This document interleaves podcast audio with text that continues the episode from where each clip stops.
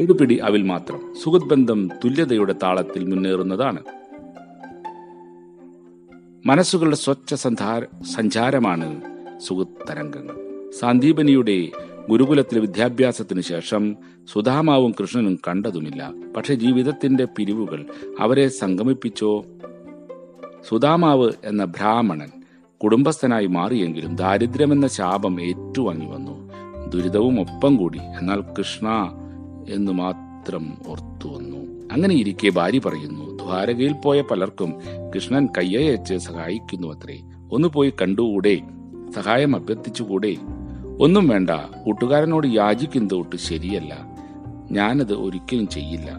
വർദ്ധിച്ചു വരുന്ന പ്രശ്നങ്ങൾ വർദ്ധിച്ചു വരുന്ന ഭാര്യയുടെ സമ്മർദ്ദങ്ങൾ സുധാമാവ് ഒന്ന് തീരുമാനിച്ചു.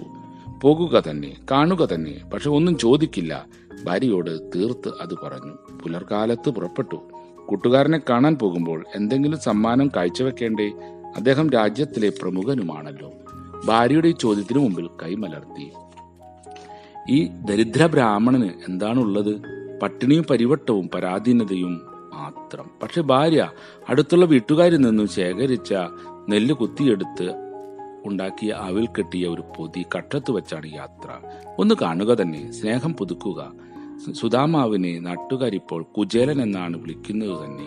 നടന്ന് നടന്ന് ദ്വാരകയിൽ കൊട്ടാരക്കെട്ടിനരികിലെത്തി. തെരഞ്ഞ് തെരഞ്ഞു നടക്കുമ്പോഴുണ്ട് ഒരാൾ അണച്ചു നിർത്തുന്നു. നിർമ്മല മന്ദഹാസവുമായി കൃഷ്ണൻ കൺമുമ്പിൽ സുധാമ എന്നെ ഓർമ്മയില്ലേ എത്ര നാളായി നാം തമ്മിൽ കണ്ടിട്ട്? കൂട്ടുകാരനുമൊത്ത് കൃഷ്ണൻ ഉപവിഷ്ടനായി. എന്തൊക്കെ വിശേഷങ്ങൾ? കയ്യിൽ എന്താണ്? എനിക്ക് എന്തെങ്കിലും കൊണ്ടുവന്നിട്ടുണ്ടോ?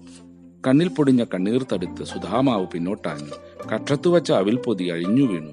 ഇതെന്താത് കൃഷ്ണൻ? അവിൽ പൊതി കയ്യിലെടുത്തു. ഞാൻ പറഞ്ഞില്ലേ സുധാമ ഒരു നാൾ എന്നെ അന്നു രാത്രിയിൽ കാട്ടിലകപ്പെട്ടപ്പോൾ മാറ്റിവെച്ച പലഹാരവുമായി ഒരു നാൾ വരുമെന്ന് ഞാൻ മുമ്പേ പറഞ്ഞിരുന്നില്ലേ?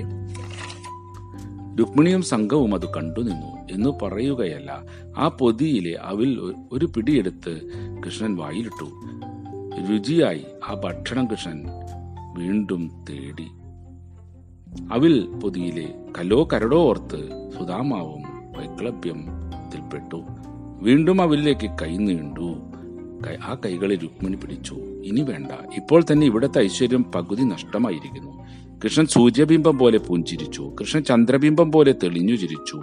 സുധാമാവ് അന്നവിടെ പാർത്തു. ഒന്നും അറിയിക്കാതെ കൃഷ്ണൻ കൂട്ടുകാരനെ യാത്രയാക്കി. പിറ്റേന്ന് താമസ സ്ഥലത്ത് എത്തുമ്പോൾ എന്താണ് കാണുന്നത്? തന്റെ വീടിരുന്നിടത്ത് മണിമാളികകൾ പാടെ മാറിയിരിക്കുന്ന കുടുംബം കുടുംബാന്തരീക്ഷം പരിസരം കൃഷ്ണ കൃഷ്ണ. പത്നി സമേതം കുചേലൻ സുചേലനായി അകത്തുകയറി സതീർത്ഥ്യരുടെ സ്നേഹബന്ധത്തിൽ മാറ്ററിഞ്ഞ് മാലോകർ കൃഷ്ണനെ വാഴ്ത്തി. അതറിഞ്ഞ് നന്മ ചെയ്തു കൃഷ്ണൻ. അറിയാതെ അത് ഏറ്റുവാങ്ങുന്നു ആശ്രിതർ.